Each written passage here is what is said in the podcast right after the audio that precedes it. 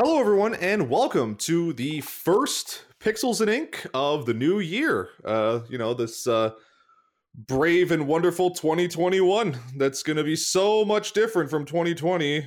I,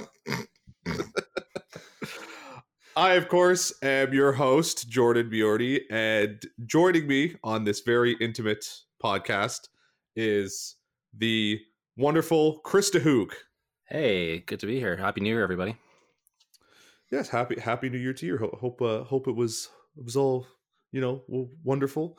It's so, you know what? It's so weird. It like this whole like holiday season really just, I guess it's just indicative of like how 2020 really played out, but like it really just felt like nothing.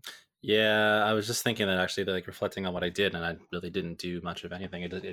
I think the holidays happened. Yeah, it was really lackluster, man. Like I even just like even for myself, you know, like we didn't get around really, I guess, to talking, doing like a sort of like a Christmas or like New Year's podcast, just because of like scheduling and everything. But like, you know, I think back to like other, you know, Christmas times, even just like last year's, or I guess 2019's Christmas, right? Like. And, you know, there's like that initial thrill of like going out to like a mall or something and like doing your shopping. And it's all like, you know, you're actually, you kind of get in the spirit because you have to go out and like do stuff. But like this year, you know, it was like, I ordered one gift off of Amazon for my like Secret Santa. And I got a gift for my niece, and I didn't even get her a gift. You know, she's 3 years old. I didn't get her a gift until Christmas Eve. I was like a stereotypical Hallmark movie Christmas buyer. But it was just that thing where I had no idea what she wanted. Like I asked my brother, I asked my sister-in-law, like they really couldn't give me anything like definitive. So like I just, you know, I was getting like groceries for Christmas dinner, and I was just like, maybe I should get my niece a gift also. Yeah, it's weird because like the kids aren't going into stores or something like that, like, or they shouldn't be going into stores, so they're not seeing the things. I can't speak for your niece's media experience, but like I don't really show my daughter commercials. Everything's like on streaming services, so you don't have you know that onslaught of pervasive advertising messages that we got in the 90s. But yeah. It was a weird one. Like my daughter didn't know what to really ask for Christmas. Like she's never really great at that in the first place, but this year she was just kind of like, I don't know, My Little Pony, I guess. Like yeah, so, yeah, no, it was definitely weird. Curbside pickup for Christmas gifts doesn't have that same impact. You're right. No, it's not. And yeah, like, you know, I just went on Amazon and I was like, oh, here, I guess I'll get this. But like, yeah, and you know, like even for like myself, like I genuinely like didn't really want anything this year. Like there was nothing I needed. Like there was nothing like out there. You know, we didn't really get like a huge like influx of games or anything. And I just said, I told everyone, I was just like, just give me money. Like if I need to go buy something, I'll go buy something. Like it's like the one thing I want is a PS5. If you could find me a PS5, then have at it. Oh, no kidding. Yeah, no, yeah, like there wasn't a huge Nintendo game this year. Like Age of Calamity is well and good, but like, you know, it doesn't have the same prestige. Usually there's one big Nintendo thing. Didn't have that. Cyberpunk was marred for a lot of people. Yeah, and Boxing Day sales weren't like again, that's kind of one of my traditions, is going out early on Boxing Day and, you know, snagging a couple games on sale, but didn't do that, obviously. So yeah, no, it just didn't happen. And like New Year's was even more like lackluster. Like I ended up just kind of like going over to my girlfriend's place, and we were just like hung out with her parents, and we watched Pan's Labyrinth, and that was it. Wow. No, sorry, go ahead, Chris. Weird movie choice. I also watched kind of a weird one after doing like a 45-minute what do you want to watch scroll with my wife. Well, first of all, actually, we watched a Zoom improv show from Colin Mockery and Brad from Whose Lines It Anyway. Oh, that's hilarious. Yeah, it was interesting. It's a weird setup to do on Zoom, obviously, but but you know, like that was like an hour 15, and that was over like 9:30. So then we did like the hour-long what do you want to watch scroll of Doom on Netflix, and eventually ended up popping in Chasing Amy, of all things.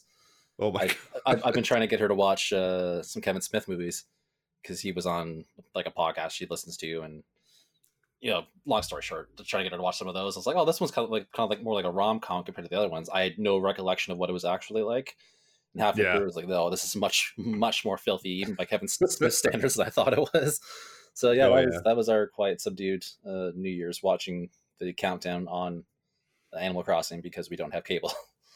Oh yeah, you know what? That's kind of where I was dipping into the New Year's celebration. But I mean, like, the thing that bothered me was like, you know, because you know, my girlfriend's parents, they're older, but they're not like so old. I've shown them stuff like, you know, we watched like Wolf Walkers and like oh no, we didn't watch Wolf Walkers. We watched Song of the Sea, and they liked that. Hmm. So like my girlfriend's dad, for Christmas, they kind of like pitched in and like they like got him a new, it's actually the same TV that I have. It's the Samsung like Tizen 43 like, you know, Ultra HD like 4K TV. Oh nice, yeah. And my girlfriend, she upgraded her Netflix subscription, so now she can actually like watch like 4K stuff. So I was like, let's watch Into the Spider-Verse, because this is the one of the few movies that they made for 4K, and I really want to watch Into the Spider-Verse. And the, you know, my girlfriend just like, she didn't just like put it on. She kept like trying to get like a feel for it and be like, do you guys want to watch a animated Spider-Man movie? I was just like, I'm like, don't quantify it. Just put it on. It's so much more than just that. That's what it's like. It's such a good movie. It's just like, it doesn't have to be like quantified. It's like, oh, it's animated. Oh, it's also Spider-Man. It's just like, it's good. Have I put out a bad movie yet? Just picture a cartoon Tobey Maguire dancing. Yeah. Somehow we settled on Pan's Labyrinth, which, I mean, like, you know what? Like, I haven't watched it in many, many years. But I like, when it first came out, like, I watched it like 7 times. So I know it like inside and out.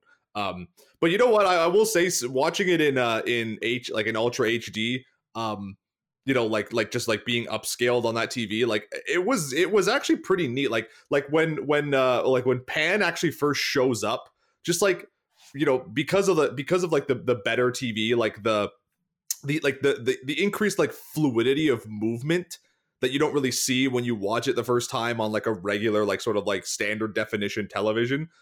It was pretty neat, man. Like, it actually kind of made him look like almost like real. Like, I couldn't believe the difference that it made. Yeah, there's that kind of weird sheen to 4K. Like, I just upgraded to a 4K TV myself in 2019, and I still don't have a 4K console. I've been waiting for the PS5 for that. So I haven't really watched much in it, but like when I got Rise of Skywalker, I popped the digital code into Apple and watched it for a little bit on 4K just through the TV itself instead of a home theater system. And it's just, there's still a weird fluidity to it for me. Like, I find kind of like simultaneously realistic and kind of uncanny valley. Like, I love how you said that you watched it for a little bit. Like, it's just like, yeah, that makes sense. I watched a few scenes that I particularly enjoyed. I have a complicated relationship with that movie. That's a different topic. Yeah, I will go on record and say that movie sucks.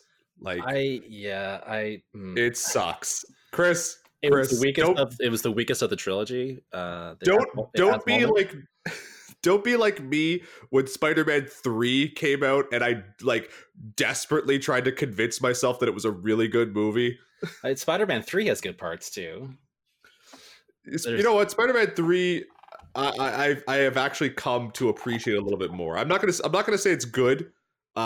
It had a really troubled production, and I'm more aware of that now than I was when it first came out. But like, for the universe that was being set up in like the whole like Sam Raimi, Tobey Maguire, Spider-Man, a lot of the stuff that a lot of the choices that were made for that movie do kind of make sense in hindsight. But it was also very bad. Even that first time in theaters, I was like, okay, well, here's where the studio stepped in, like. I'm like, Spider-Man's my favorite superhero, and like Venom's my favorite villain of his. So I was so excited they were going to do it, even though I didn't really buy Topher Grace as the character. But you know, when they brought him on screen, it looked great. Like, it looked right. But then the studio's involvement became clear when he was just on screen for like, you know, 5 minutes out of the whole picture and just gets immediately killed off. Like, yeah, there's a lot of seams visible on that one. And Venom's a hard one too, because even when they did the Tom Hardy Venom, I still didn't think he looked very good. Like as that, like he definitely looked better because he was a big like hulking monster, like he was supposed to be. That was the one thing about Spider-Man 3 that really bothered me, was that like they like, you know, made him like, you know,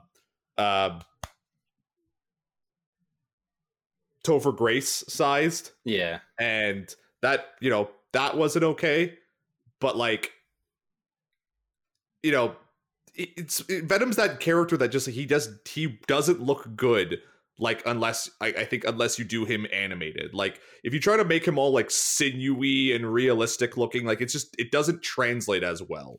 Yeah, the Tom Hardy one did a much better job with it, but there were definitely some scenes where it was just, yeah, it's harder to buy.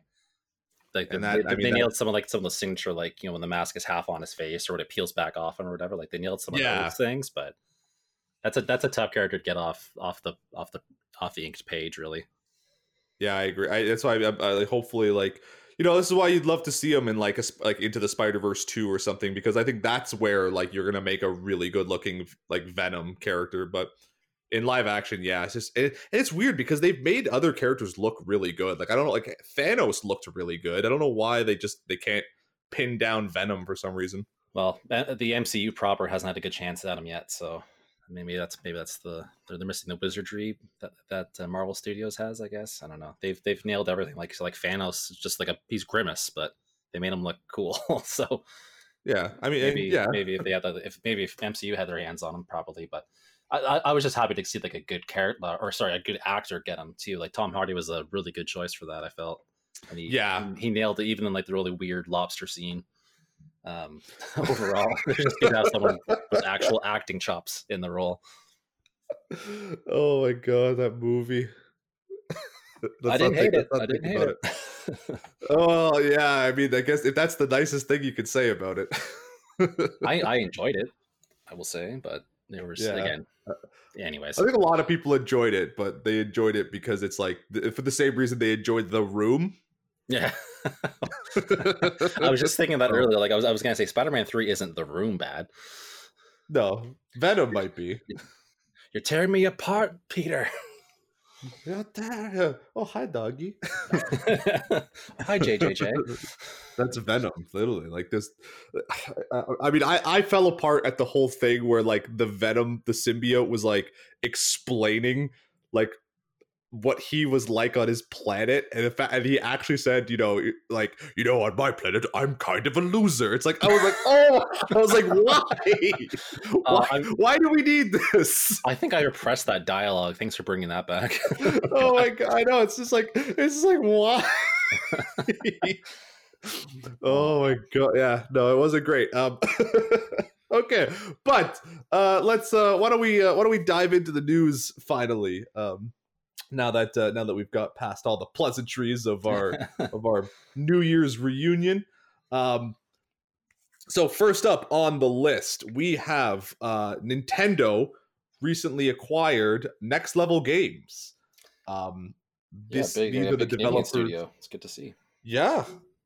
It's, you know, and it's ironic because Nintendo of Canada doesn't really have a big like presence.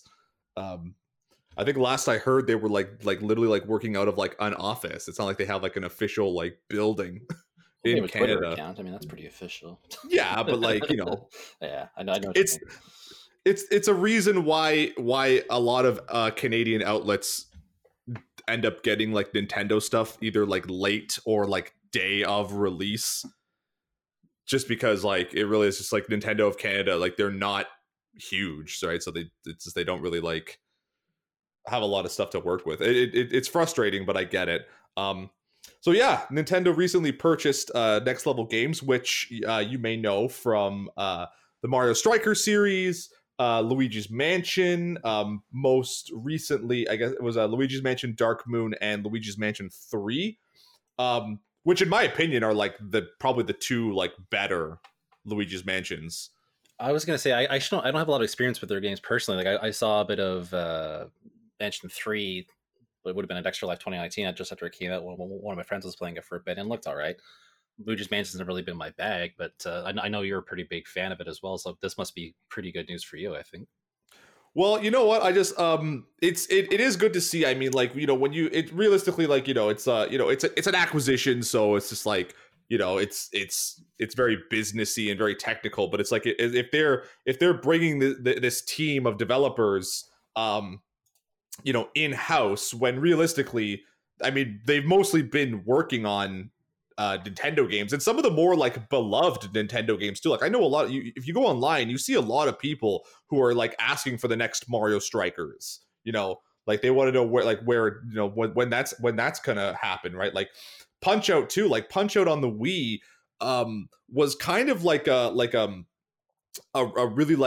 really fan favored reinvention of the series, right? Like, we hadn't seen a Punch-Out game in so long, and it felt so like true to the original, and it kind of cemented like even just like Little Mac as a character, like, you know, his look and everything. Like, this is the guy who ended up in Smash Bros, right? Like, mm-hmm. So just bringing them in house and getting them to work on these games that are like already they have like you know, a good amount of experience working with.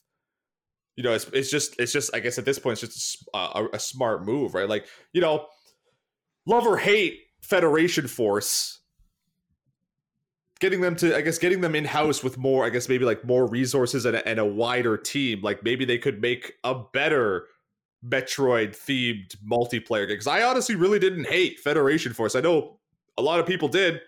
Yeah, like the whole backlash with that, it was the whole concept of it. Like, I for one, as a big Metroid fan, kind of ignored it because it wasn't like a core experience. I think a lot of people didn't give it a fair chance. Like, I'll admit I didn't give it a fair chance, but yeah, it was all based on concept, really, less than execution. And there you go. See, that was my whole thing. Everyone got so mad because they saw the Metroid Prime logo and they got all excited, and then it was like, oh wait, it's a multiplayer like objective based spin-off on the 3DS. Boo! Like everyone literally just stamped their foot on the ground and was just like, that's not the game we wanted. And that really bothered me because I was just like, guys, like, who cares? It's like, why are you getting mad? It's a spin-off game on the 3DS. Like, it's not like, you know, this is like offensive to it shouldn't be offensive to anybody. Yeah, I mean, like I wasn't mad about it. I just it wasn't really on my radar because it wasn't a Samus title. Like, I would have played it if I wasn't busier at the time. But there was some unreasonable backlash for sure. No, and that's what I mean, right? Like, that's my whole thing. It's just like, yeah, like, you know, I'm right there with you, man. Like, Metroid is probably like my favorite game series of all time also, right? Like, so like, but like, you know,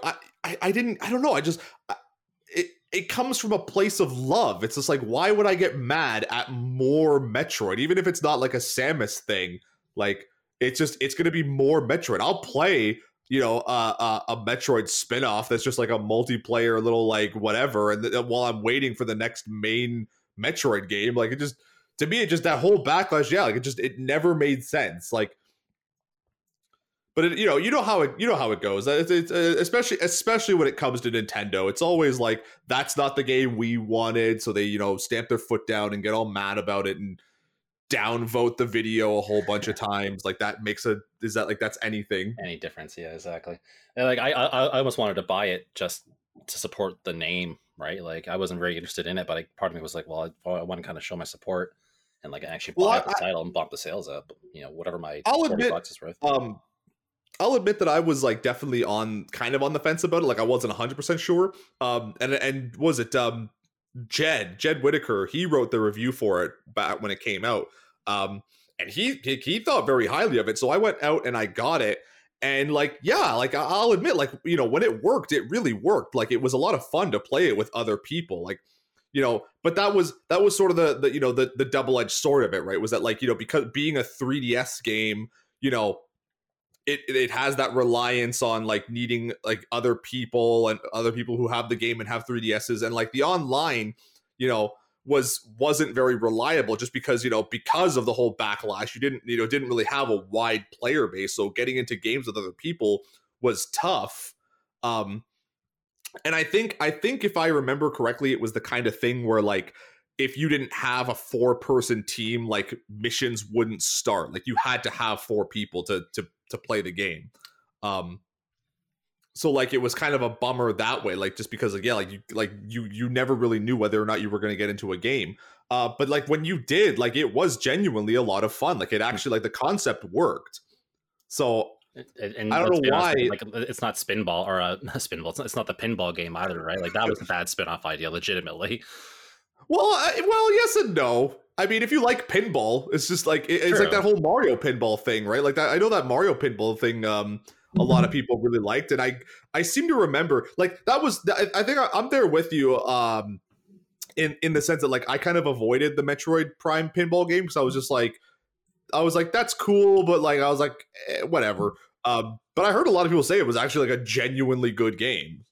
Same thing with Hunters too. I think I played the demo came with something I bought. I forget what it was packaged with, but you know that was a decent enough little thing in itself. But it was just weird to me, you know, not being Samus, right? Like they were trying to push some other characters, some other bounty hunters as playable characters, and that was kind of weird. As a guy who played Hunters like to completion, because like you know, like I said, my love for Metroid is such. The single player story mode, like you played as Samus, but the single player story mode was garbage. like they're just, not that it was bad, really, just there wasn't a lot to it. The main course of that game really was the multiplayer, and again, like when the multiplayer worked, it was really cool. It's actually kind of funny because Samus was the one character that really pissed me off in the multiplayer, because she was kind of cheese. Was she overpowered? Or because like not overpowered necessarily, because every character had like one like special like weapon, and Samus's were homing missiles. Oh. So playing against her, yeah, like it was kind of a cheese ball. Like you typically always lost because yeah, like as soon as they got their special weapon, it's just there was no way to avoid her attacks. Yeah, plus you're playing it on the DS, a first person shooter on the DS, like. I was kind of impressed that they managed to recreate the Prime experience on the DS, but like, yeah, that screen size just was not accommodating for that. No, not really. Not. I mean, like I said, like for what it was, it worked. But yeah, like, and so it's just like conceptually, I always thought it was really cool. I always loved it, like the idea of like expanding the Metroid universe and seeing these like other bounty hunters from like other like parts of the galaxy and. It'd be cool to me to see more of that, you know, as much as I would love to, you know, I'm waiting with bated breath for Metroid Prime 3. Like I'll take a Metroid spinoff, Nintendo, if you're listening. Well, yeah, let's slap some paint on Fusion and Zero Mission and get those out there pronto. I don't want remakes, man. I want something new. I want something cool. If nothing else, I'm with you. Like I want Metroid Dread or Nemesis or whatever it was going to be called, that one they were talking about after Fusion, but at this point... Oh, yeah. Was it... No, what was it? Wasn't there like a hint to it in like Metroid Prime 2 or something, or Metroid Prime 1? There's a log or something that mentioned something? I think it was in Fusion, if I remember correctly, but yeah, they threw that code name out there and it was bubbling around for a few years before it vanished. Yeah. Didn't that just end up being Metroid Prime 3 or something? I seem to remember it being like touted or believed to be a 2D successor, not a Prime one. But anyway, so I wanted to come back to Next Level Games for a second here. Mention the Punch-Out one because again, like that was another like Punch-Out was one of the games I had on NES, and like I was excited to play the one on Wii, but never really got around to it. Like I'm still looking forward in my retro game shopping. But that was a pretty substantial success for the Wii at that time. Like everyone was pretty impressed with it, and that was all Next Level Games too. Like I was recently watching like a history thing on Punch-Out series on the Gaming Historian channel, and they mentioned that you know this was a concept they brought to Nintendo. Like this was their idea to revive it. So like a lot of that was on them, and they really knocked it out of the park with that one. And Luigi's Mansion likewise was something that they really nailed. So having them closely affiliated to Nintendo can only mean good things as far as I'm concerned. Chris, you got a Wii U, right? Oh yeah. I've been playing it recently, actually. Dude, go to the shop before it closes. The Punch-Out is on the Wii, virtual shop. Oh, it's on the console, really? Oh, okay. I didn't know. Dude. I haven't actually been on the marketplace for a while. I just been dusting it off recently with quarantine. Been playing Yoshi's Woolly World on it, but oh, cool! I'll have to check that out. Hey, man, there you go. No need to hunt any further. There's your PSA, people. Yeah, if you want to, because I've been thinking about diving in there and maybe and I think Spirit Tracks is on the DS virtual shop on the Wii U, and I've been thinking about maybe getting that to do some Let's Play stuff or something, because I genuinely love Spirit Tracks. I know a lot of people were again, it was they stamped their foot down and said that's not the Zelda we wanted, they wanted something that was more like a traditional Ocarina of Time styled Zelda, because the DS could have handled it. But I love everything that Spirit Tracks did. And Phantom Hourglass was divisive in itself, and then it was Spirit Tracks was a further spin of that. So you're just kind of compounding the distrust. Yeah. Well, it's funny enough. It's weird because I think I know a lot of people who actually prefer Phantom Hourglass over Spirit Tracks, which I don't fully understand, because Phantom Hourglass to me felt very much just like a tech demo, whereas Spirit Tracks actually felt like a complete game. I will say this though, Phantom Hourglass had some of the best multiplayer I've ever experienced. I don't know why. Future Zelda games never incorporated this kind of multiplayer element into it. And on the DS, oh dude, it was, and that's the thing. It worked because of the way the DS was structured. It genuinely worked. Did you ever play the multiplayer in Phantom Hourglass? No, actually, Phantom Hourglass is one of the few Zeldas I've actually played to completion. I always kind of taper off with them, but I didn't really play a lot of multiplayer stuff on the DS or 3DS, mostly because I didn't have much to play with. I mean, because you remember too, when the DS came out and it had online multiplayer capability, for a handheld thing. That was my first handheld system that had this that kind of functionality. I was head over heels for it. I would try anything that had multiplayer. And Phantom Hourglass had this really awesome. It kind of played into the way that the Phantom or the Hourglass temple worked, where you had, it was sort of an attack and defend situation where you'd have these Triforce pieces, and one if your opponent was playing as Link, you had to grab the pieces and move them to your little red zone, right, where they would be counted as your points. And whoever was on the defense, they controlled these three phantoms, but whereas the guy playing as Link could had full control, using the touch screen, and actually being able to move Link around. The guys controlling the phantoms had to draw paths for their phantoms to patrol. So it became this really intricate game of cat and mouse, where you had to sort of think 2 steps ahead of your opponent and try to corner them and or, find ways to, maneuver to their zone to grab the pieces out of them and move them to, safe zones, or move them back to your zone. And, bigger pieces were worth more points, but they also made you slower. It was so well put together. I don't know why they never revisited it. Well, probably because the full Phantom Hourglass Spirit Tracks thing kind of fell off with everybody else, because people couldn't handle the further division. So maybe they just kind of kept it all packaged up, I guess. I don't know. I freaking hate it, man.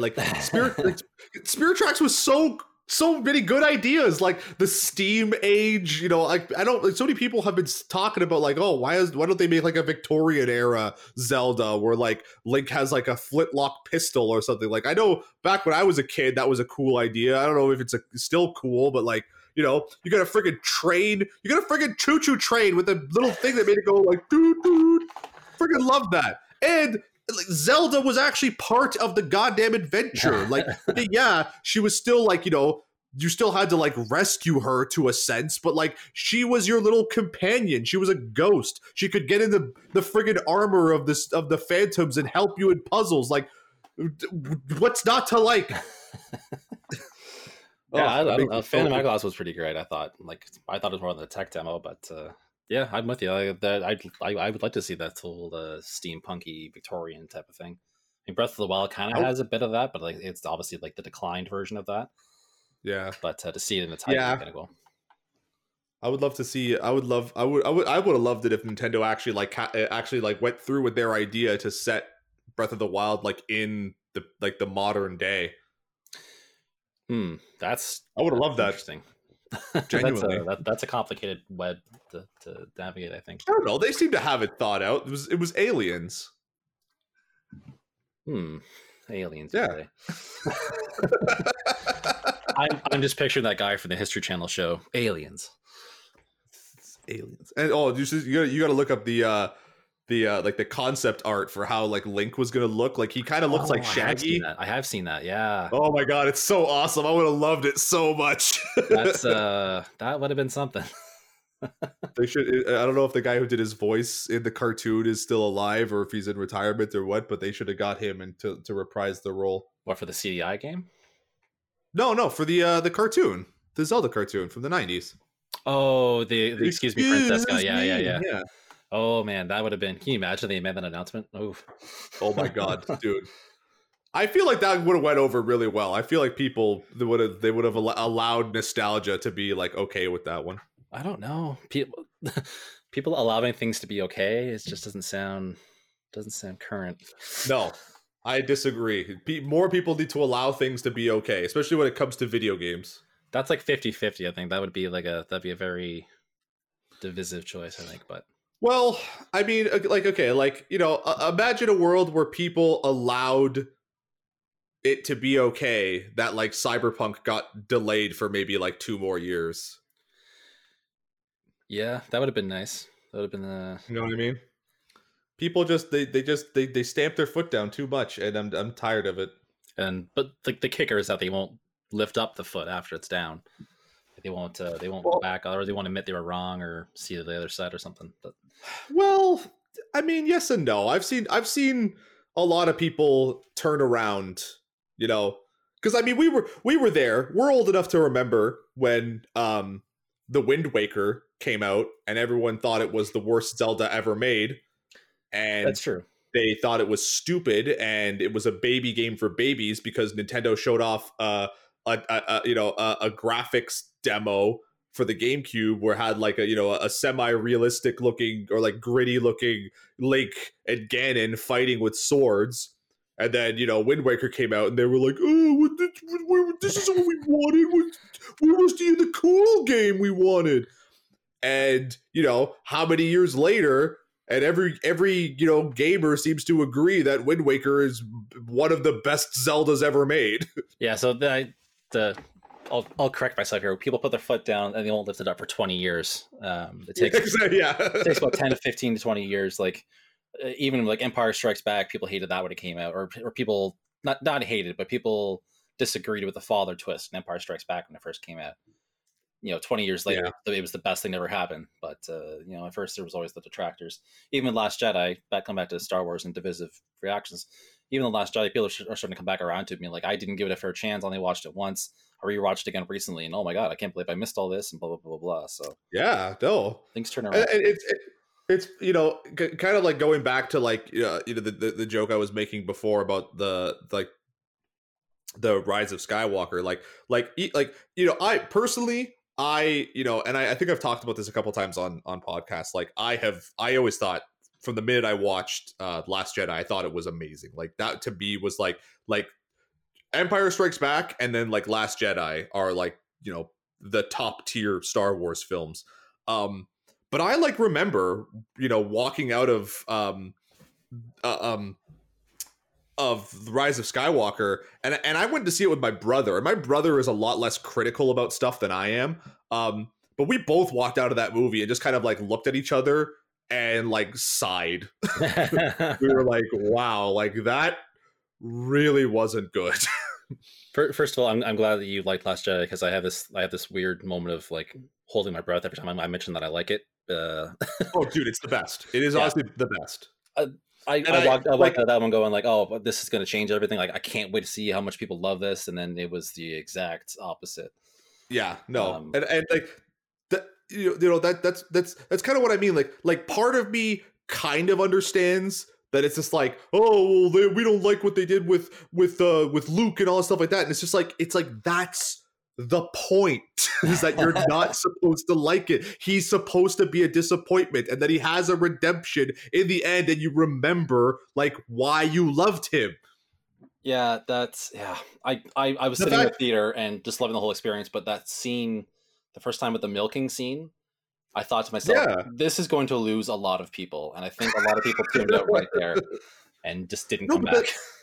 You know, again, like he's because you kind of remember too, like remember the first time you saw Yoda, and like what was Yoda like the first time you found him? This guy was the Jedi Master, possibly the strongest Force user in the world, and you find him, and he's an insane hermit who's like laughing around and screwing around in the swamp. Like, this is kind of what happens to Jedis who fall from grace and have to live in isolation for however many years. Yeah, no kidding. Like, I grew up reading all the Star Wars novels and things like that. Like, that's a big part of why I love reading and writing and things like that.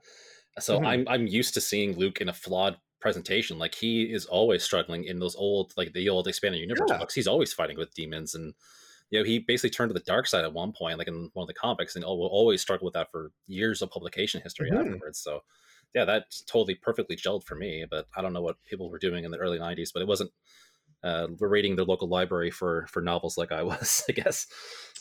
No, but even realistically, like, even if you're not like a big like extended universe fan, right? Like like the way that they sort of set up The Force Awakens, like, as much as people find like The Force Awakens to be kind of like, you know, love or hate, right? Like, I thought it was good. You know, I got why a lot of people were saying this is just A New Hope all over again, you know, and I was kind of like, yeah, but you know, it works. Like, you kind of see what they're doing. Like, you could see how like The Last Jedi was trying to be this like this passing of the torch from like old Star Wars fans to new Star Wars fans and like a new generation of Star Wars fans, and like, you know, even that last shot of the movie of Last Jedi that they did nothing with, where like that kid clearly uses the Force. It's like, maybe they're trying to establish something here about a new generation of Force users and Jedis and Star Wars fans, and it's kind of this like meta level design. Everybody like completely lost it because it didn't do enough fan service for Star Wars fans, and what was Rise of Skywalker, this giant circle jerk of fan service that ended up being this horribly executed idea. Yeah, oh my god, I hated it so much. There was a real whiplash for me, because people walked out of Force Awakens going like, too much nostalgia, too much the same, too much blah blah blah. Then Last Jedi comes along and go, too different, take it back. Rise of Skywalker, all the nostalgia we loved. It's all back, thank god. And not just nostalgia for Star Wars, but nostalgia for like Lucasfilm, because like half of it becomes an Indiana Jones movie. Yeah, and you know what bothered me the most about that movie, I mean, aside from everything, it was that scene. It was the scene where Rey has that moment of like giving up, and she like, they try to like recreate the moment from the first scene from Last Jedi where Luke throws away his lightsaber. Yeah. And she goes to throw it into the fire, and Luke catches it, and he's all like, what do you think you're doing? It's just like, why did you need to have Mark Hamill come back and like double down on the idea that like everything that he did in The Last Jedi was wrong, when like Luke, like they already did that in The Last Jedi. Like, Luke acknowledges that he was wrong. That's exactly why he goes to face Kylo and like has that moment of redemption. Like, you don't need to have him come back and be like, you know, and reverse the whole lightsaber throwing scene. Yeah, I mean, I was so on board for him to come back as a Force ghost. I thought that was the perfect resolution for the character, to go from, you know, the farm boy looking at the twin sons to being the Force ghost, just like Ben was for him. But I was, like, to have him basically come out and, well, like what he says doesn't directly retcon Last Jedi, but there's a way to read it that most people will take that scene as a retcon situation, right? Exactly. Yeah, that's what I mean. Like, it's like they're really like doubling down on the idea. And, you know, I mean, like, I personally, I was hoping, like, I didn't think they would bring Mark Hamill back as a Force ghost. I was kind of hoping they wouldn't. But like, if they did, like, again, like, I was, my whole thing was like, it was like he should have been Kylo's like Force Ghost. He should have been there, like, because, you know, because of the whole last like line he had in the movie. But I, Frank, personally, I never wanted that. I honestly thought like, I mean, again, like the way that they did the whole like Yoda surprise in Last Jedi, like was perfect. Yeah, I love that scene. Yeah. Oh my God! And just the fact that he's a puppet too is just like so well done. No, but like you know, the whole third movie. I mean, regardless, like it should have dealt more with Kylo. And if they were going to bring anyone back as a Force Ghost, they should have went and got Hayden Christensen or somebody to be Anakin and actually have like Anakin, this like, you know, dark side user turned like good guy, like relating his conflict with Kylo Ren. Like, yeah, Kylo Ren got done dirty too, I think, in Rise of Skywalker, man. Like, the strange thing is, I think everybody got done dirty in that movie. At the end of the day, it's funny because like I've read the script that Colin Trevorrow wrote for it. This was before Carrie Fisher died. So like that in itself threw such a wrench into the movie. Like having like that was going to be her movie, that was going to be her turn to shine. Like Force Awakens was for Han and Last Jedi was for Luke. Mm-hmm. So then you've lost such a like a crux of the film before you even begin. And there was a lot of stuff in that script that Trevorrow wrote that would have done a lot better by everybody. And there was a lot of stuff that would have not worked, period. So like, I don't know. Yeah. It's such a we'll never know the full story situation, right? Like, anyways, yeah.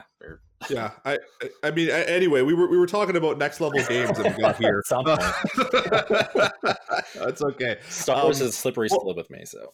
Oh, Jesus. It's for me too. I mean, this was like the thing there were literally two or three things I grew up on as a kid. It was Star Wars, Ghostbusters, and Batman, like, and Ninja Turtles. Like those, like we watched our Empire Strikes Back VHS literally until we burned the tape out. Like that was one of the first things I spent my actual money on was that special edition box set.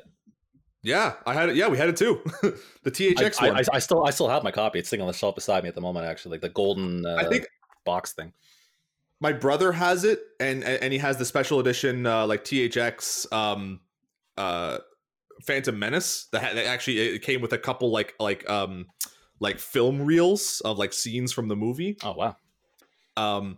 He has it with all our like Star Wars toys that like aren't worth anything because we took them out of the box and played with them. But yeah, no, I remember it was like years and years and years ago when I like still had my old VHS player and I wanted to pop in the tape of Empire Strikes Back, and yeah, like the whole Battle of Hoth scene like almost like doesn't even play just because the tape is burnt out. Those were the good versions, the one before Lucas had to go and ruin them and add a whole bunch of garbage into them. Well, there is another slippery slope, so we'll press on. Yeah. I think. So we'll move on to I guess the Twitch user who is so is PogChamp his name? I am so out of touch with that. Like I stream on Twitch and I'm so out of touch with it. I gotta say. I was gonna say you're the Twitch guy here. You gotta fill me in on this. Pog to me still refers to the Pog game. Like that's what I thought it was. But I have seen the emoji around all the time. I didn't know that, you know, if that guy was like an actual streamer. PogChamp is his name, okay. Or Gootecks is his Twitter handle. Oh wait, hold on. Or something. The guy who I guess who popularized Ryan Gutierrez. The PogChamp thing. Well, anyway, you keep looking into it, and I'll give the listeners a breakdown. So yeah, so he basically tweeted some dumb tweet that kind of you know, it really did run the risk of inciting more violence in the crazy madness negative world situation that we live in yesterday, which would have been Wednesday, January the 6th, the assault on Capitol Hill, where a bunch of MAGA morons thought that they were going to do something by storming the Capitol building, and apparently that was okay because Donald Trump told them to. So he tweeted, and I quote, "Will there be civil unrest for the woman who was executed inside the Capitol Hill today, or will the hashtag MAGA martyr die in vain?" I'm throwing up in my mouth as you read this. That's Sorry. So basically, a lot of people, some people kind of said that could have been a call for more violence, considering the what was happening. So Twitch made the decision to remove the PogChamp emote entirely, I guess, because it was so closely associated with his brand. Yeah, I mean, like I said, I recognize the emote. Like, I've seen it spammed ad nauseum in a bunch of other streams, but I didn't know there was a connection to it. But I guess people who are in the know with that kind of thing, it's the fifth most used expression on Twitch apparently. So, and it's kind of a big move that they've done in a surprisingly quick manner too. Platforms have been pretty slow to address these issues, Twitch included, in the past. Like, they've originally banned a bunch of words that probably should have been banned a long time ago. So they acted with surprising haste on this one. This was this is the whole thing yesterday that it just makes me laugh because this was the whole thing too yesterday where Twitter actually finally 4 years after the fact stepped in and removed tweets that Donald Trump had posted that could have potentially incited more violence and more unrest. And it's just where were you guys 4 years ago when this guy was already doing this kind of crap and already spreading this misinformation and inciting these people to how many stories came out where people who committed acts of domestic terrorism in the States, basically they said these guys were Donald Trump supporters and MAGA enthusiasts, and they thought that they were doing their civic duty by shooting up a church.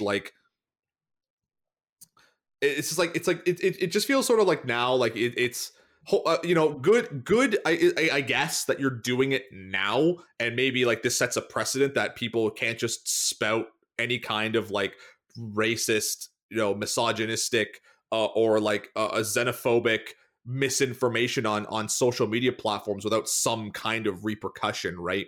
Mm-hmm. But it's doubly stupid because already when I saw on Twitter the story that Twitter had suspended Trump's account and removed those tweets, people were already posting dumb bullshit this is the day that Twitter becomes a political platform. It's just number one, no it isn't. Number two, when has it not been a political platform? Exactly, yeah.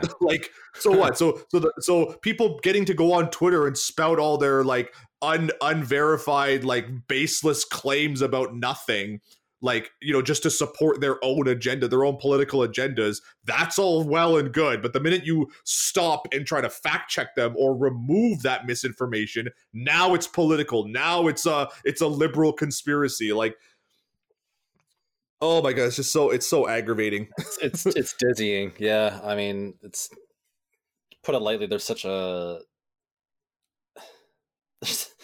reality is so hard to grasp for the past few years, up is down in a lot of cases and down is left. It's everything's turned around and these echo chambers are not helping.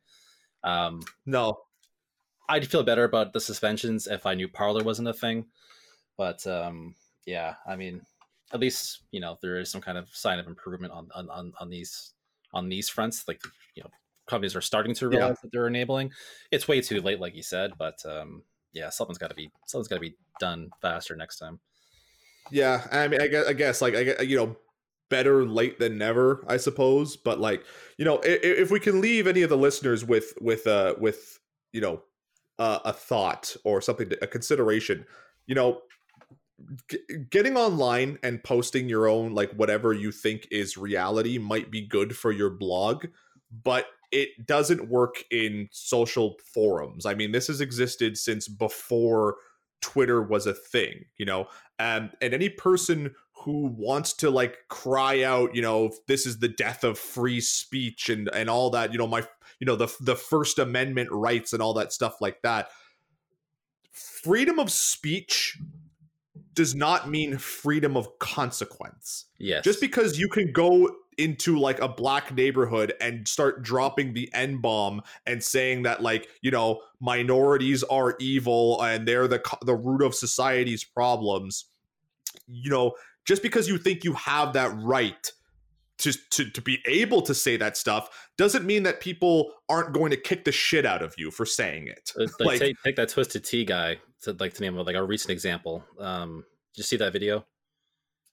There's a guy mouthing off to there's a white guy mouthing off to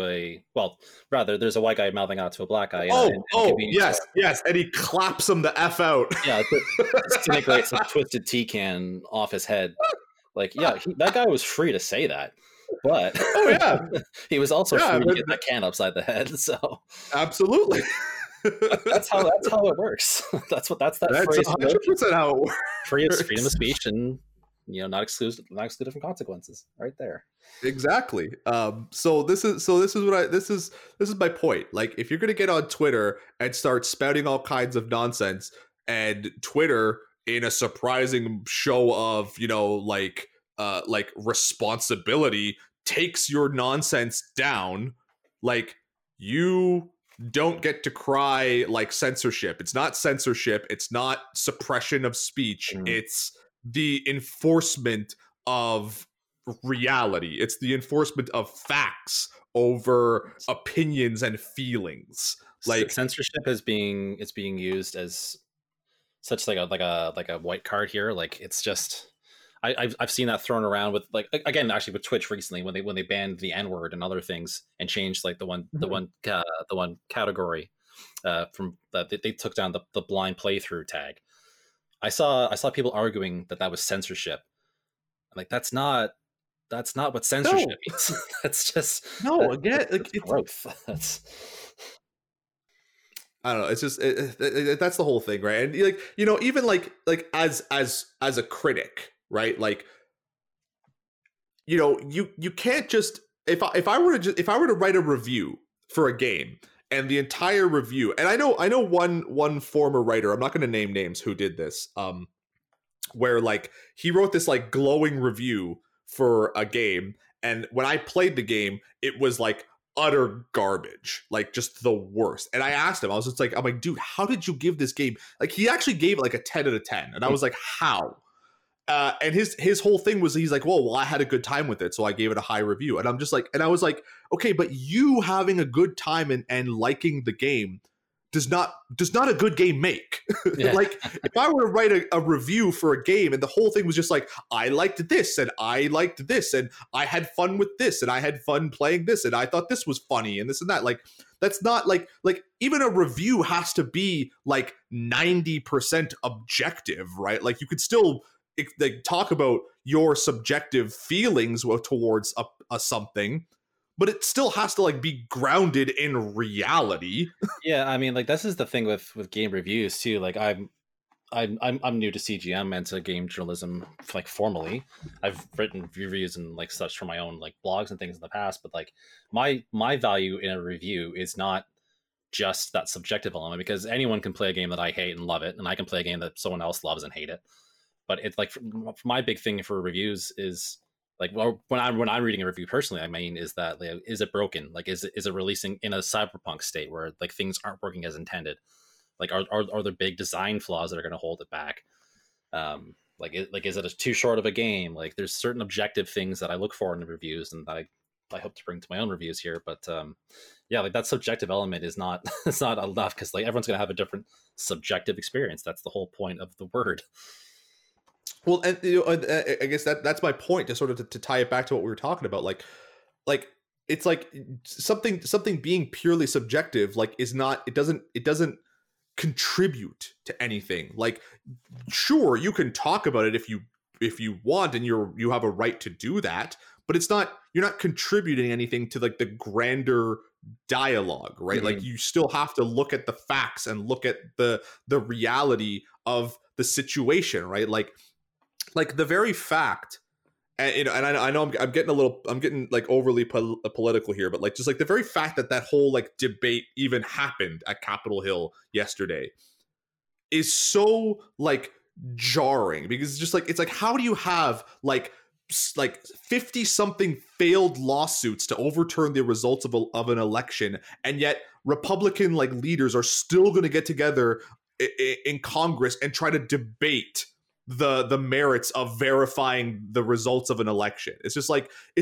what world are you living in where it's just like you have no facts, you have no actual like tangible merits to back up the things you are saying, and yet you're still going to go and have a debate you know, based in nothing, right? Like, and this is what I mean, like, for it's just not just for that, but like, yeah, like, you know, bringing it back to game criticism and game journalism, it's just like, you can't just talk out your ass about a product, about a game, and, you know, and expect people to like expect it to be worth anything. Like, yeah, okay, yeah, video games are an art form, right?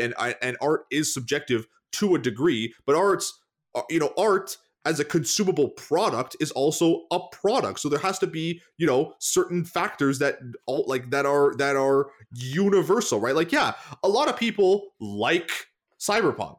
Mm-hmm. That's well and good, but Cyberpunk definitively is a broken disaster of a video game. Yeah, there's... So you can like it...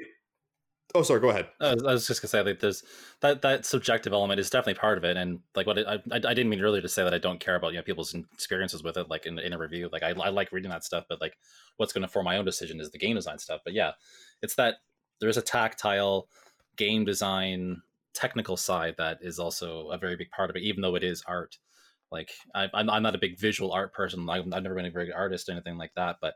You know, the Mona Lisa, like, that's just something that I don't see why it's, you know, one of the most famous pieces of art of all time, personally, as from my perspective. But like, if that was drawn in crayon or something like that, like things become a bit more apparent.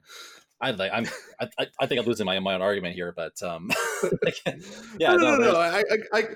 I get what you're saying 100%. Yeah, because like, you know, like, yeah, like if I were to give like a purely like objective review of the Mona Lisa, right? Like, would I consider it as like, you know, as highly as something maybe like Starry Night or something like that? Like, there's a lot more with like color and like imagery, and it's more like, you know, it's more like interpretive and like what's going on with it. Like, sure, yeah, I'm not a visual art, you know, guy myself. You know, I draw a little bit, and I have my own distinct style, which I'm sure a lot of people would say was, you know, is like baby's first drawing. But, you know, but everything has to be grounded in some form of reality.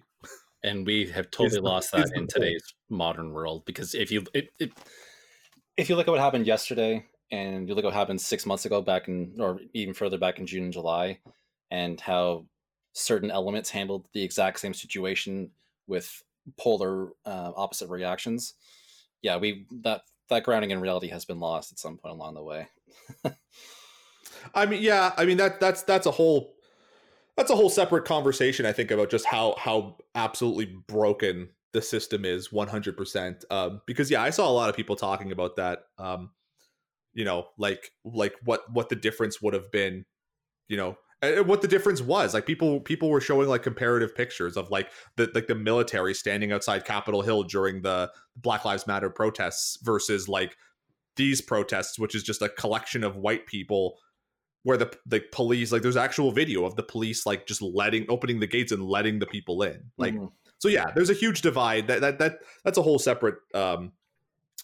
separate conversation that is needs to be had, and I think is still currently being had right now, going on for 100 years. Yeah.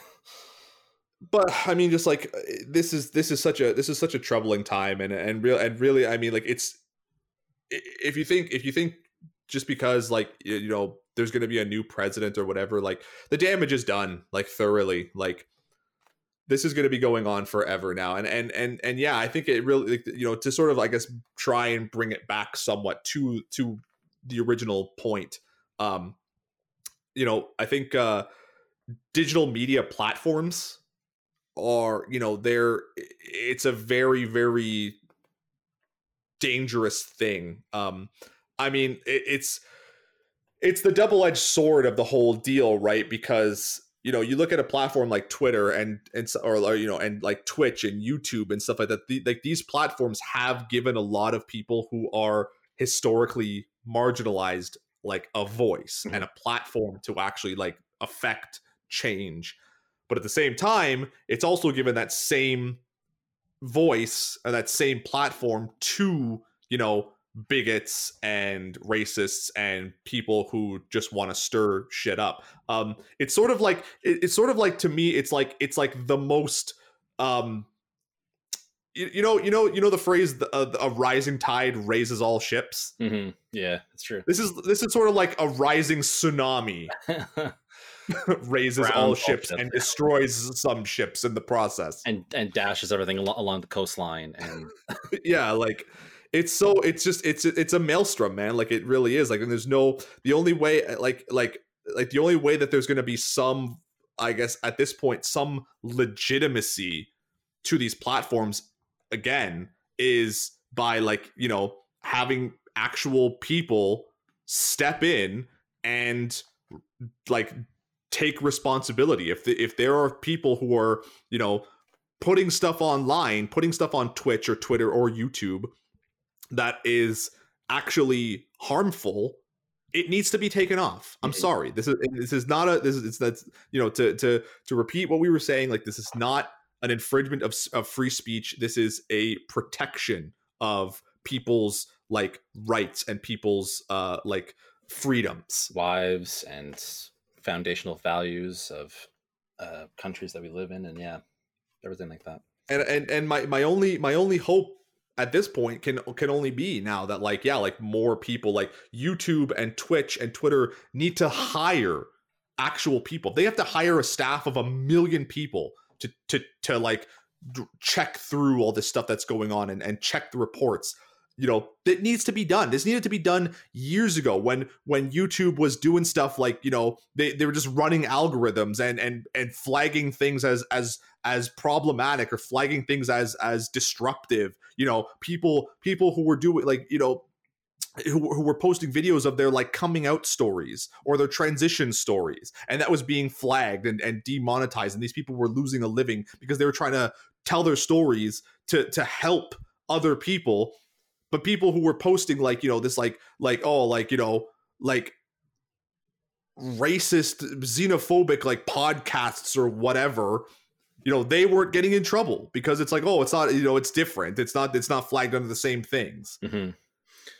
Yeah. There's a real double standard when it comes to that. Like, yeah. And brands and platforms have a lot of work to do to bring everything up to par and, you know, literally save some lives. And yeah. Oh, absolutely. I mean, again, like that the person who this Gootecks guy was talking about, you know, in his badly timed tweet, she died last night. Like she was in critical condition. And then, and I saw like a couple hours later, I was reading the story when I got home from work that like she died, and she died. Why? Because a bunch of people who were being misled and manipulated by the world's biggest asshole, because he is crying over the results of an election because he didn't like the results, because he didn't get to win. Yeah, and someone had to die for that. Classic tantrum. Yeah, and it's ramifications of that are terrifying, but heavy chat today. Yeah, I mean, I said I didn't want to get political. Yeah. and I couldn't help it. Well, you know, things have to be said. I mean, you know, I don't want to look back and say that, you know, we enabled it by being silent, right? But no, absolutely, you know, and yeah, it can't always be Sunshine and video games up in here. Sunshine and cyberpunk bugs. To move on to a somewhat more optimistic note, what have you been playing these days? Well, I mentioned earlier I've been playing Woolly World on the Wii U with my daughter, which has been a lot of fun. So good. I didn't really get around to that when it came out. I played a little bit, but you know, it's fun playing it again with her along for the ride. But actually, last night I finished the Mass Effect trilogy for the first time. Oh, really? Yeah. I saw you posted about that. I didn't get to watch the stream because I was at work, but yeah. So that's been my COVID-19 quarantine journey, is going through that series finally. My friend's been pestering me for years to play it because I love Dragon Age and KOTOR, and just for some reason never got onto this right away. But yeah, now, that was it's so nice being on the other side and being able to actually talk about it without fear of being spoiled.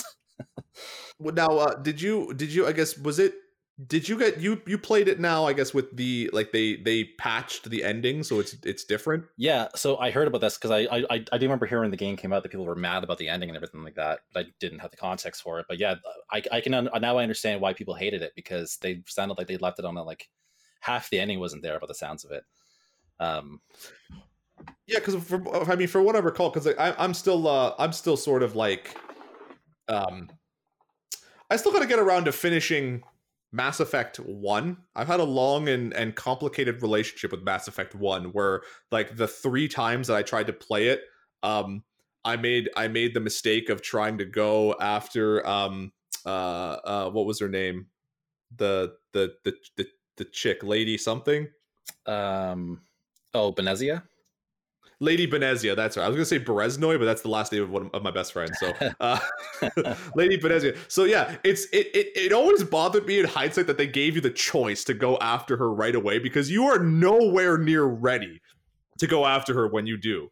That was my whole thing with Morrowind when that came out, was like it dropped in the middle of nowhere, and the path I kept picking was like the worst way to go. Yeah, games, yeah. When they do that, that's a trope. I'm kind of glad we got. Well, I mean, okay. I think the difference with Morrowind is Morrowind kind of works in that like World of Warcraft world, where it's just like it does create this sort of sense of like a dangerous world, that there are things you can run into that you're like totally out leveled for, and they'll just like murder you in a second. Because like I'm not super duper crazy about games like how Oblivion and Skyrim started doing that thing where the game sort of levels with you, because it doesn't really create like a difficulty curve, right? It just sort of keeps this like sort of like flat line, really, where you're just like at the, you know, it's the same challenge throughout the entire game, right? Like a level 5 bandit is going to be as strong as like a level 20, you know, like croco monster or whatever, just because you're ready for it. It doesn't show up until you're ready for it. But Mass Effect is just it's weirdly different, because like Lady Benezia is like kind of like a boss fight, and it's just like they let you go to it like right away, and yeah, you're like not even remotely ready for it when you do. But if you try to do it, it's like you're already like locked into this like story progression thing, so you can't like go back. Yeah, that was a tough fight, and like my friend who put me onto it says that she's never beaten it on hard because of that fight. Like she's never finished a hard playthrough because of that one specific instance. Yeah, I can see why, but yeah, there really isn't. Mass Effect 1 has a lot of issues that I hope get kind of ironed out in the Legendary Edition, but like some of the design choices were kind of tough. Like there's a lot of things where you're riding in the warthog, essentially the Mako, like the oh god, yeah. That I was so glad to cut that out of the later games. Like that series, the series to me just kept getting better and better as I went on, and it all builds to like. If you're really invested in the world and the lore and the characters, like the payoff is so great. There's this DLC chapter, like the Citadel DLC, that really it kind of leaned in a little bit to like the game's reputation. Like there's some in jokes in there from the community, but there's also like a lot of really quality interactions with like your teammates, some of which you've been through with for 3 games. Like there's a real payoff if you get past, you know, some of the design choices of the first game. Yeah, no, I need to. I was really hoping they were going to bring the trilogy to the Switch, because I kind of really like love the idea of having a game like Mass Effect on the Switch. And yeah, like every time I've sort of started up to play Mass Effect, like the first time I played it was a rental from Blockbuster, if you can believe, you know, if you could believe it. And yeah, first problem, you know, Lady Berezia. I'm never going to say this name right now because I keep wanting to say my buddy's last name. And then, you know, I had to send it back. Then, like, you know, the second time I played it, like, my buddy let me borrow it. And it's sort of like same problem. You know, I made some mistakes, like, in my progression. And then I, like, you know, and the third time where I finally, like, actually, like, you know, went and, like, did sort of, like, the more, like, easily approachable missions before I went to Benezia, like, you know, school started again, and he was like, "Hey, can I have Mass Effect back?" And I was like, "All right, fine." So I never actually got to, like, finish it, but I've always wanted to. That was my whole thing too with it. Like, I didn't know about it when it came out, or I didn't really hear about it that much when the first game came out, because I think it was an Xbox exclusive when I was playing more PlayStation games at the time. Yeah. And then the 2 came out, and I rented it, but I didn't have the first game experience, so I kind of didn't really get it, so I didn't really go on with it. And then I even like bought it 6 years ago now, and like then my daughter was born, and I didn't really get it past like the first mission. But once you get really into it, and like by the time you get to the second game, even like it pulls you along. You really want to get through it. Yeah, no, it's huge, right? I mean, it's sort of like going back to what we were talking about earlier. Like, this is sort of like kind of why like. You know, when people sort of like start railing on games like Federation Force, it's just like imagine like a Metroid game that was like Mass Effect, like where you just used to like just go around the galaxy like helping people and solving problems and stuff. Like, that would be awesome. Having that to me was a dream come true. Having that level of interaction with Samus would be great. Yeah, you know, and they kind of did that a little bit with Metroid Prime 3, right, where you're sort of like jumping between the different planets and stuff, but like. If there was like an actual, like, you know, well, like fleshed out sort of like semi RPG version of a Prime game where you were actually kind of like going around the galaxy as a bounty hunter and like taking on quests and stuff, like that would be super cool. Like, you know, and it wouldn't be traditional, but and hey, I mean, Jennifer Hale voiced both female Shepard and Samus at one point, so yeah, there you go. But we don't talk about the game where Samus had a voice. That was Echoes, wasn't it? No, it was. I think it was Other End. That wasn't the same voice actress. Was it? Was it not? No, she's been voiced by a lot of people. Actually, I just pulled it up. But she's been voiced by Jennifer Hale, Vanessa Marshall from Star Wars Rebels, but her Other End voice was someone else altogether. Oh, okay. And then she's been replaced in Smash, so she just did the grunts and such. Yeah, there's not really consistent history. I was gonna say, like, yeah, because Samus didn't really talk in the other game. She just sort of went like, ugh. Yeah, there's a few grunts and groans on that. She got hit. Anyways, but what have you been playing? Sort of before like the sort of like Christmas break happened, and a little bit into the Christmas break, actually, I finally like sat down and put some more time into it. I started playing Death Stranding. Hmm. I kind of love it. Really? I kind of really do. You know, because I had heard very mixed things about it when it came out, and I largely avoided it. Just because, like, you know, you had a lot of people who were kind of saying like it was this triumph of like artistry in the game industry, and it's like, you know, 10 out of 10 game of the year, it's like, you know, it's amazing. But then I had a lot of other people who I trust when it comes to talking about video games, who were saying that it was a like bloated, you know, overindulgent like mess of a video game. Whereas, like, you know, the story and the weird like artistry of it is definitely intact, but as a game, it's just like not enjoyable whatsoever. So like recently I think it was like right sort of like one of the PlayStation like holiday sale, it was, you know, it was on sale, it was half off, and it was like, I was like, okay, you know what, like $25, that seems acceptable to me to pay for Death Stranding. Yeah. I don't know if I mentioned it too, or I think I did in Slack, but you will be happy to know that I did. I finally picked up Final Fantasy VII. Ah, right, yeah, you did mention that. Yeah, you were going to get to that after Stranding, right? Yeah, well, I might jump into it, like, because I mean, Stranding, I think, is going to be a whole big experience, right? And I think it's time to just put into Final Fantasy VII Remake. I also got Ghost of Tsushima, and I'm excited to play that one too. But yeah, like, it's this really interesting game, and I think part of the problem with why people have such an issue with it, like from a technical standpoint, is that the game has a lot of things that it doesn't really adequately explain to you, namely the center of gravity mechanic, right? Because like Death Stranding, I think part of the issue with like when Death Stranding was like being announced and like all this, the stuff that like Kojima was showing like in terms of like gameplay and even like cutscenes, like nobody ever really had a clue what it was about. And it's basically you're a delivery boy. It's a delivery boy game. You run to places and deliver packages.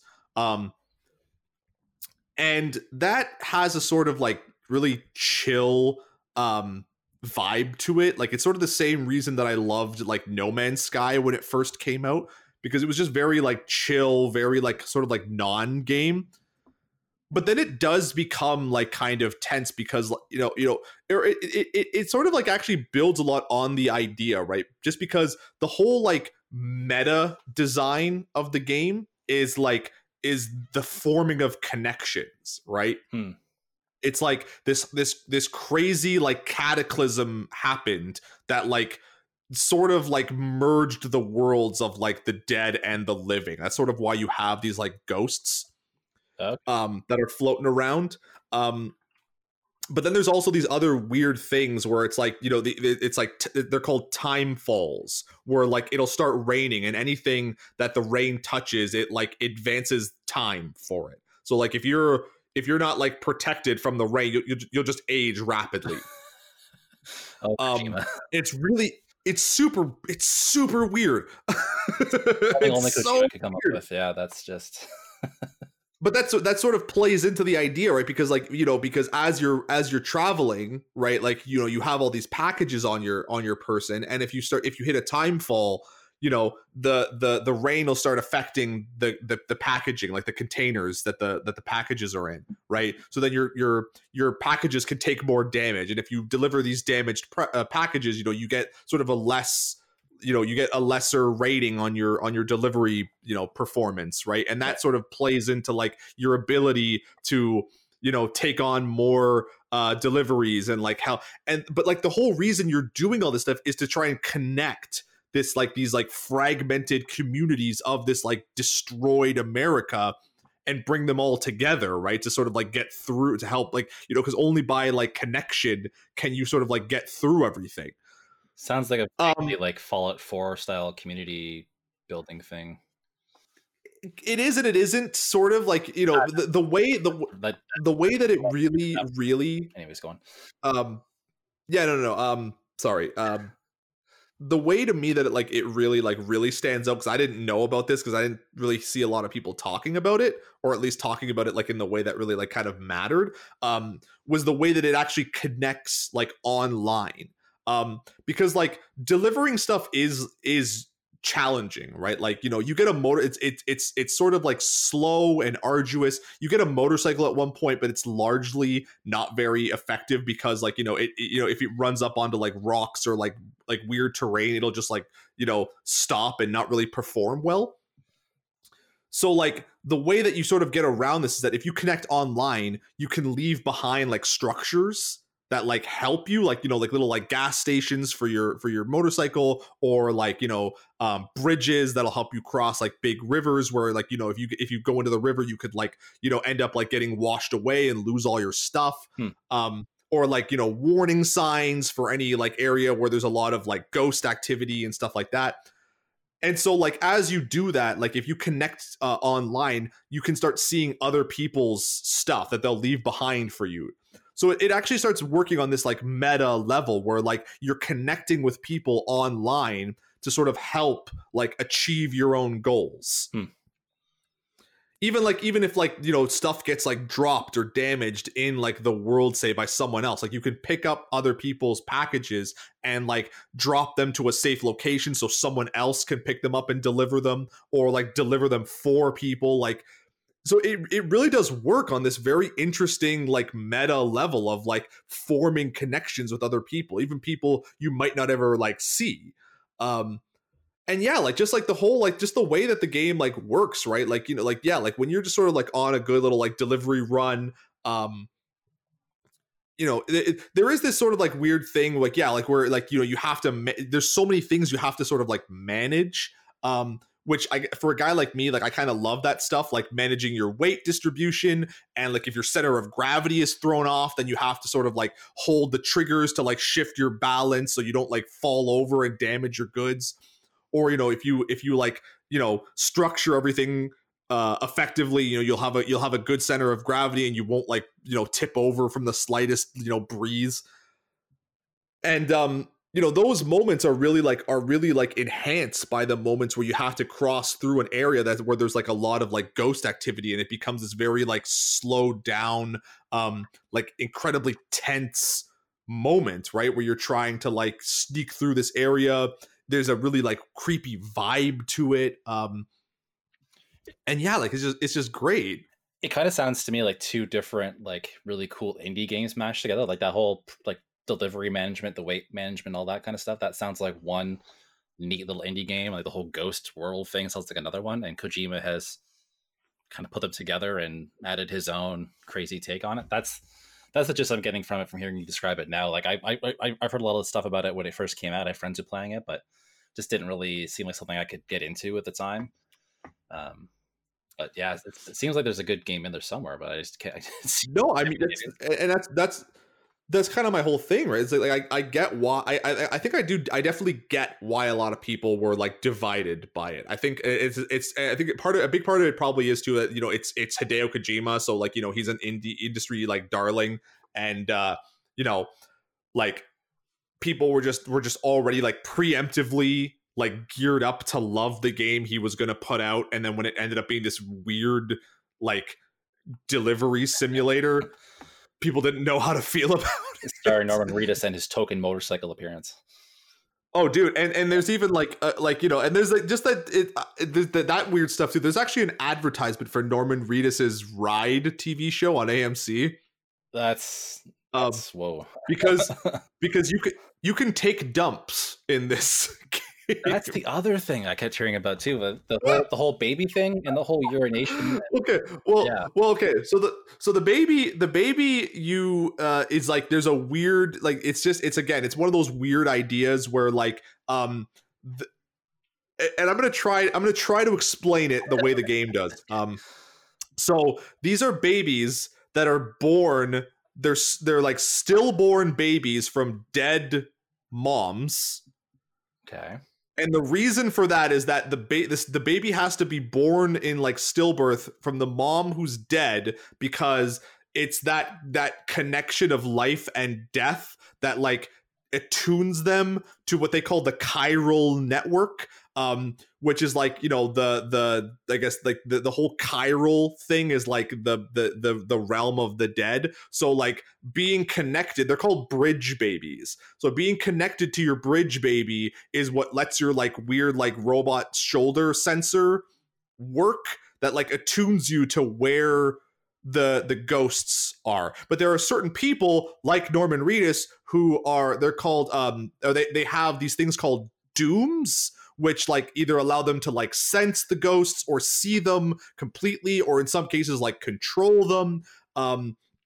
But Norman Reedus is a retrobate or something, where if he dies, he doesn't actually die. He can go to this place called the beach, where he can find his spirit goes there, but he can find his body and come back to life. But if that happens, it causes a chiral explosion, which can level an entire civilization. So, I mean, are you following any of what I'm talking about right now? I think I am, but I don't think I'm following and I'm not following. This is the peak Kojima.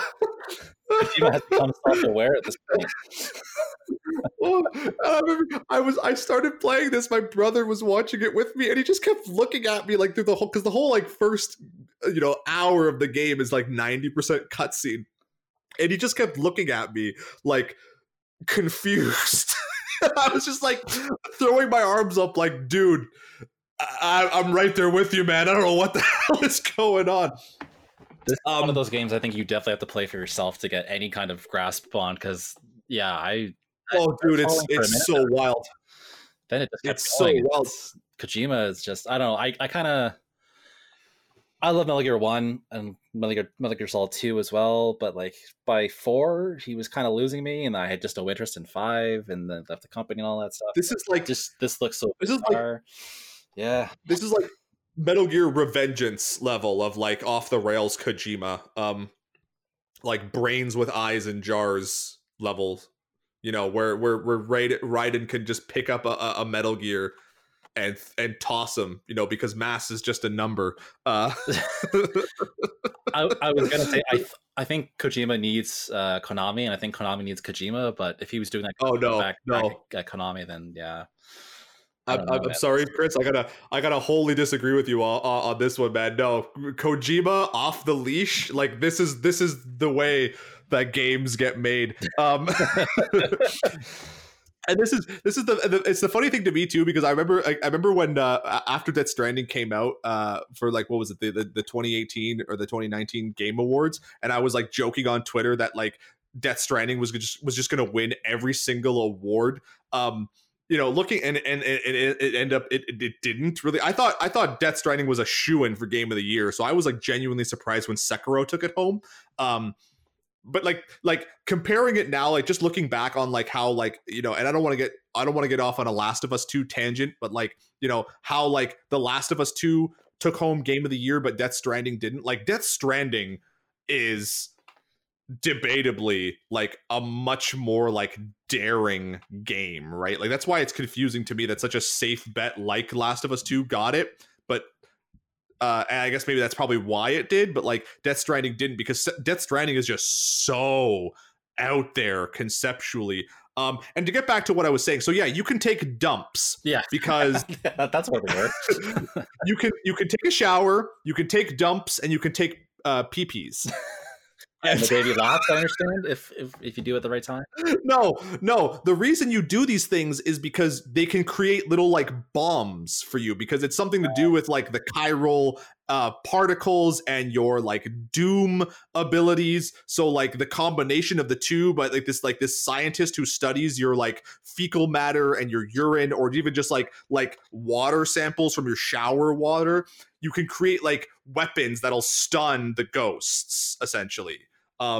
So the game kind of encourages you to, like, the same way that Metal Gear 5 did, to like take showers and take little breaks in this room or whatever. My favorite thing about the game by far is that you have a canteen that converts water into monster energy, and I'm not joking. Like Monster. So Monster Energy is a promotional partner of this game. You can go into your room, and there's a little table that has Monster Energy cans that you can drink, that give you like a stamina boost. But like, you know, because you have your health and your stamina, when you're sort of like out in the world and like, you know, you can refill your stamina by drinking from your canteen. Now, if you read the description of the canteen, it basically says like if you stand in any body of water, be it like a river or even like when time falls happen, it'll convert that water into it absorbs the water, it combines them with the energy particles in the canteen to make a drinkable beverage. But when you actually click on the canteen, the prompt that it gives you says drink Monster Energy. So I have deduced that you have a canteen that converts water into Monster Energy, and that is a world that I want to live in. This is the world that, this is the future gamers want. If I could have a thing that made water into Monster Energy like that, I would die a happy man. I'd prefer something drinkable personally, but You don't like, you know what, Chris? Screw you. Okay. Monster Energy is delicious. This week's episode sponsored by Monster Energy. Sponsored by Monster Energy. Yeah. Monster, call me up. Get out. I've long been on record. I love Monster Energy. I kind of wish they didn't make a energy version, like that they made a version of Monster Energy that like wasn't an energy drink, like just like a regular soda. Because I genuinely think Monster Energy is delicious. Maybe if you find the right flavor, but I mean, I try to stay away from those things anyways. But anything I've tried is like it's not great. But just plain green Monster Energy, it kind of tastes like candy, and I love it. Hey, but I'll tell you, it worked. I mean, like literally, like 2 days after I was playing Death Stranding, I like just went to the grocery, I went to the store, and I was like, you know what I could go for right now? Monster Energy, and I went and bought one. Works by canteen. It worked. It got me. But yeah, when you take a dump, because it has to do that silly censor, like Austin Powers style, it just puts up a big like banner for Norman Reedus's ride on AMC. That's even less subtle than the bike being in there for no reason. I don't know if that's it's not his actual bike. It's a future bike. Of course. There'd be some kind of motorcycle for him, and they're just he had to ride a motorcycle. Dead, right? He has to walk around. He has to ride around in the loudest freaking vehicle possible. Well, you know, bikes are, even motorbikes are a good alternative to cars, right? You can navigate through like abandoned stuff more easily. But that's a whole separate zombie survival podcast that we should start. Just make sure people don't cans of beans. That's all. I don't know how much that was like intentional, like promotional, like, you know, like monetary tie-in, or if that was just like Kojima is just best friends with Norman Reedus now and he wanted to like promote his show. Or is it like or is it a joke, or is it like him needing money for his own studio? Like I honestly don't know. I don't know at this point. Like the Monster Energy thing feels a little bit more like kind of like gross, like promotional, like tie-in. But like, you know, promoting the show of the guy who you like apparently like love and just hang out with and post pictures on Twitter with. Yeah, I was surprised that Guillermo del Toro has such a huge role in it too, because I thought he was just like a guy who just showed up at one point, but like he's like one of the main characters, and he just like he has so much dialogue. That is surprising, actually. I had the same thought when they announced he was going to be in it. Yeah, well, that was the whole PT thing, right? I think it was the same thing. He was working with Guillermo during PT, and they just fell in love and became best friends. What a weird freaking trio, huh? Kojima, Del Toro, and Reedus. That's a one of the fun facts about PT. One of the other people who was signed on to it. I don't know if you know who Junji Ito is. I'm aware of them, but I've never actually seen his work. Oh, dude, you got to look up some Junji Ito, man. Oh, he would have made that. He would have helped, because, and I remember there was an interview where he was saying that he's not a big gamer, but like he knows how to do horror, man, and he would have just made that game like bull crap scary. I don't think someone like that needs to be a gamer to make something effective in a game. No, but. Well, I mean, I think there might be an argument to be made about like understanding like how, like video games and like the, you know, the player, you know, relationship to the game itself and how that does create effective horror. But like, I mean, just conceptually, okay, I always forget the name of it. It's one of the shorter work that he did. It's called you could probably read it, dude, in like an hour, in less than an hour. It's called the Enigma of Amigara Fault. Okay. And the basic idea of it is that like there's like an earthquake somewhere in Japan, or I guess at Amigara Fault, and it like splits this mountain open to reveal this like wall of these like human shaped holes, right? Mm-hmm. And all these people are going there, and they're being like so like existentially like racked, because they're seeing these shapes that are like that they know is them. You know what I mean? Yeah. So it just sort of becomes this. It's this story of like this guy who goes there and like he meets a girl. She wants to, like, she finds her hole. She wants to go in it. He's trying to stop her from going, but then he ends up seeing his hole. And like, part of it is him like wrestling with this idea of like going into it. So it's just, it becomes this really like existential, like terrifying scenario where like I was reading it and I was literally like stressing out. I was like, what would happen if I saw mine? Like, would I like be so compelled to go into it? Like, and it's, oh yeah, that's the Japanese Lovecraft sounds like.